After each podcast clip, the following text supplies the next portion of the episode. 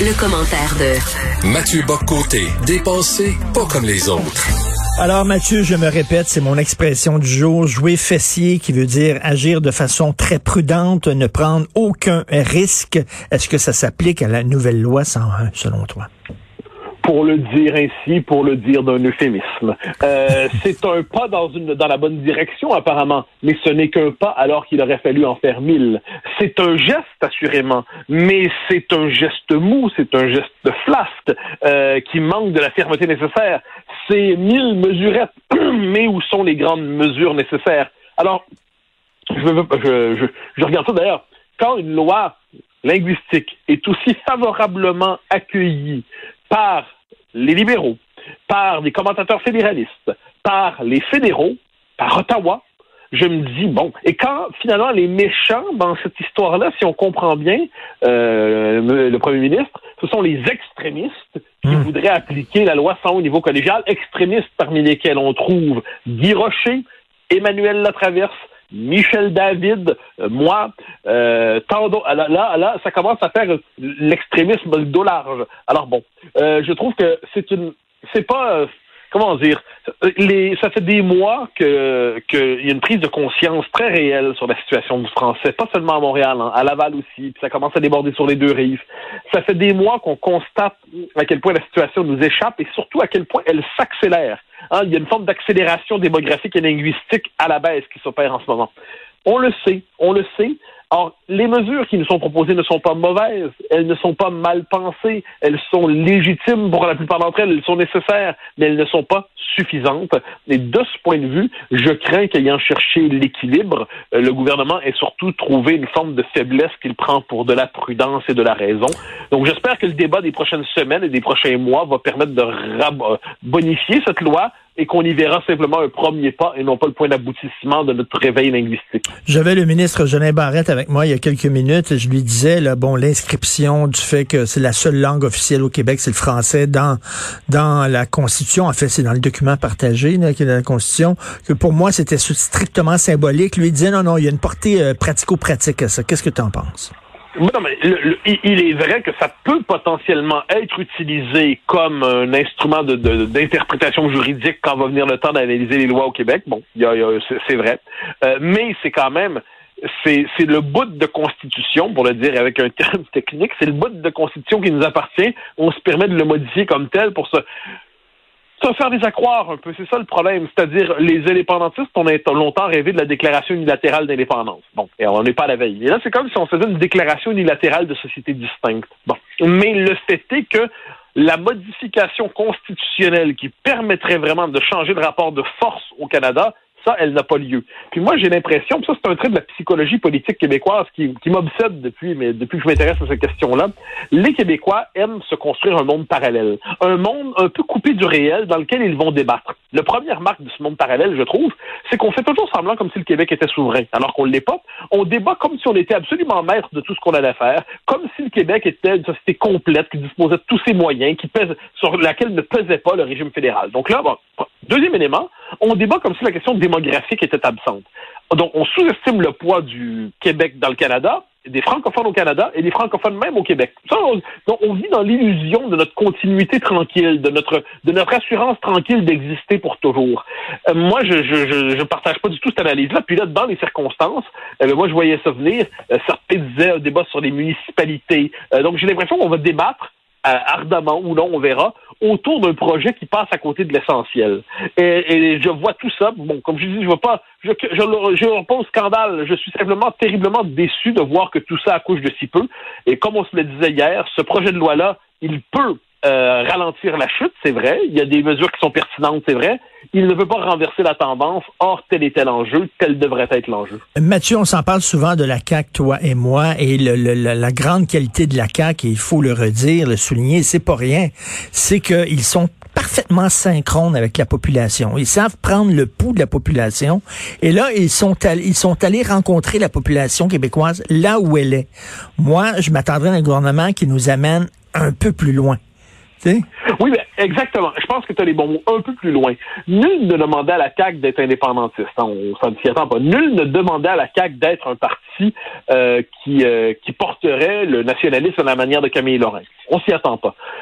mais une fois que c'est dit, il aurait pu aller un peu plus loin. Et moi, j'ai l'impression que c'est une loi, de ce point de vue, qui vise à qui donne une impression d'action qui, qui, correspond à certaines actions. Moi, je dis pas le contraire. Bon, mais euh, qui, rassure les Québécois davantage qu'elle n'agit pour les pour leur révéler la vérité de la situation, la réalité de la situation. C'est-à-dire, les Québécois aiment pas ça. On est un peu tranquille. On a eu la révolution tranquille. Un jour, on va avoir l'indépendance tranquille. on est sur le mode tranquille. Mais il y a des moments dans l'histoire où il faut un peu secouer une société. Pas pour la brusquer, mais simplement pour dire un instant, c'est plus là qu'on en est en ce moment. Là, on vit encore, moi, je trouve, sur le vieux gagné de la Révolution tranquille, euh, et même le vieux gagné de la survivance. Le vieux gagné, de la Révolution tranquille, c'était de se dire, eh ben, on a réussi, on est rendu maître chez nous, on a Hydro-Québec, on a la loi 101, on, on a eu les chansonniers québécois, on est presque devenu un pays. On l'a pas devenu, mais c'est pas grave, on l'est presque devenu. Et pour moi, ça, cette espèce de résidu de conscience majoritaire est en train de se dissoudre pour ceux qui regardent les chiffres, pour ceux qui regardent les faits, mais on veut pas se l'avouer. Parce que se l'avouer, ça voudrait dire que on a fait tous ces progrès, mais depuis, on a régressé. On n'est pas assez proche de quelque chose de grave, mais finalement, on retombe dans l'ornière du provincialisme. Et on n'a pas envie, je pense collectivement, de s'avouer à quel point on est en train de perdre du terrain. Euh, Antoine Robitaille avait déjà dit, puis Éric Bédard l'avait dit aussi dans son livre sur le référendum de 95, il a dit que plusieurs Québécois avaient refoulé la défaite de 1995 parce que c'était trop dur comme défaite mentalement, ils ne voulaient pas se l'avouer. Mais moi, je pense qu'aujourd'hui, on paie le prix de la défaite de 95. Et là, certains nous disent, oui, mais c'est le premier geste linguistique fort depuis 1995. C'est pas faux. Mais est-ce que ça correspond aux nécessités de la situation? Est-ce que ce petit geste suffit ben quand oui, mais un grand geste? Euh, on n'a rien fait pendant des années. Fait que c'est certain, le moindre petit geste va paraître comme un geste fort. C'est ben, sûr et ah, certain. Alors hier soir, j'étais de mauvaise humeur euh, et je me disais, je, je, je, je, je appelons ça, contre notre réflexe provincial. Puis je me disais, quelle est la définition de l'intérêt national au Québec? Ben, je me disais, c'est toujours mieux que rien. Et ça, là, ben je pense que ben les, Québécois, ils regardent ça, toujours mieux que rien. Ben, pas si pire, ben, euh, faut dire, on a, on, a quand même fait un pas dans la bonne direction. Donc, cette capacité qu'ont les Québécois tout est petit, tu sais, veux-tu un petit café, veux-tu un petit deux piastres, attends-tu un petit fromage, le, fromage s'appelle le petit Québec, c'est ça, là, c'est ah, ben oui, non, mais, évidemment, c'est tigui, c'est c'est timé, hein, c'est timé, mais alors, euh, alors, on regarde ça, il y a quelque chose dans notre psychologie politique qui, qui, qui est un peu étrange, et ça, je pense que c'est, et là, quand en plus le ministre nous dit c'est une loi costaude, très costaude, très, très costaude, j'ai tendance à croire que, que si elle l'était autant, eh bien, on s'en rendrait compte par nous-mêmes sans qu'on ait besoin de nous le rappeler avec autant d'énergie. et, et je, je, dis ça sans mépris, j'ai de l'estime pour Simon Jolin Barrette, pour vrai. Je pense que si ce n'était que de lui, il serait allé beaucoup plus loin. Je pense que dans ce gouvernement, il voudrait aller plus loin. C'est lui, le nationaliste de la CAQ. Écoute, c'était clair, là, tantôt, là, en entrevue, là, il me dit, j'ai dit, euh, vous avez mis de l'eau dans votre vin. Euh, il dit, ben, c'est la loi du gouvernement, en disant, c'est pas la mienne. C'est la loi du gouvernement. On a fait ça ensemble en équipe, donc on a dû faire des compromis. C'est ce qu'il semblait dire. Mais moi, moi, quand j'étais comme toi hier, je bougonnais aussi à la maison euh, parce que je trouve qu'au point de vue de l'immigration, ils ont rien fait. Ils ont rien fait. Ah, mais ça, c'est, mais ça, ça c'est l'essentiel. Hein. C'est-à-dire que ça, non seulement sur la, francisation de l'immigration, donc le, français obligatoire, tout ça n'est pas là, mais les seuils, je sais que j'ai l'air obsessif avec ça, mais les seuils, c'est fondamental. Et là, il y, a une chose qu'il faut ajouter dans ce diagnostic-là, c'est que le discours de François Legault hier était très beau. Hein. Moi, j'ai écouté ça, je trouve c'est un discours émouvant, c'est ça qui est particulier. Il a touché aux cordes sensibles de l'identité québécoise en parlant des combats de nos ancêtres, le cœur de notre identité, le fait que le Québec, c'est c'est pas juste un État parmi d'autres, c'est l'expression politique d'un peuple en Amérique, de la nation de langue de culture française. Il avait les mots justes pour parler de la situation. Et c'est pour ça que je m'augréais de plus en plus, c'est que je trouvais que l'écart hmm. entre la qualité du diagnostic et du discours du premier ministre, qui était indéniable. Alors moi, je, je regardais ça.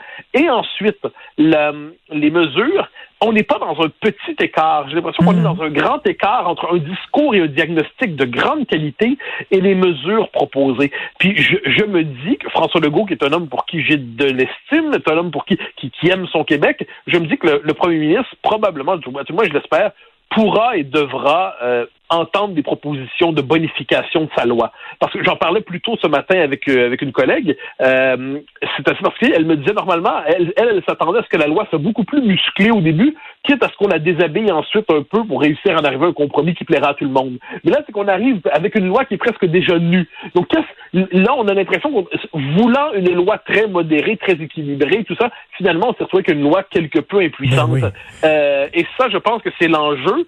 Donc, il faut être capable de dire ça sans pour autant, comme je sans déchirer sa chemise, en analysant, en analysant les choses concrètement. Mais je dirais qu'hier soir, ah, hier, quand j'étais à la joute pour parler de ce projet de loi-là, euh, Véronique Tremblay et Thomas Mulcair étaient très heureux et je l'étais moins. Euh, je suis curieux de savoir si du point de vue des, euh, du gouvernement, ils sont heureux que leur coalition, dans les circonstances, repose davantage sur ce courant plutôt que sur le, le, mien ou celui que, que les nationalistes auxquels, auxquels je, je m'identifie. Je pense que ça fait partie du calcul. Ils devraient se demander si de qui veulent-ils susciter l'enthousiasme.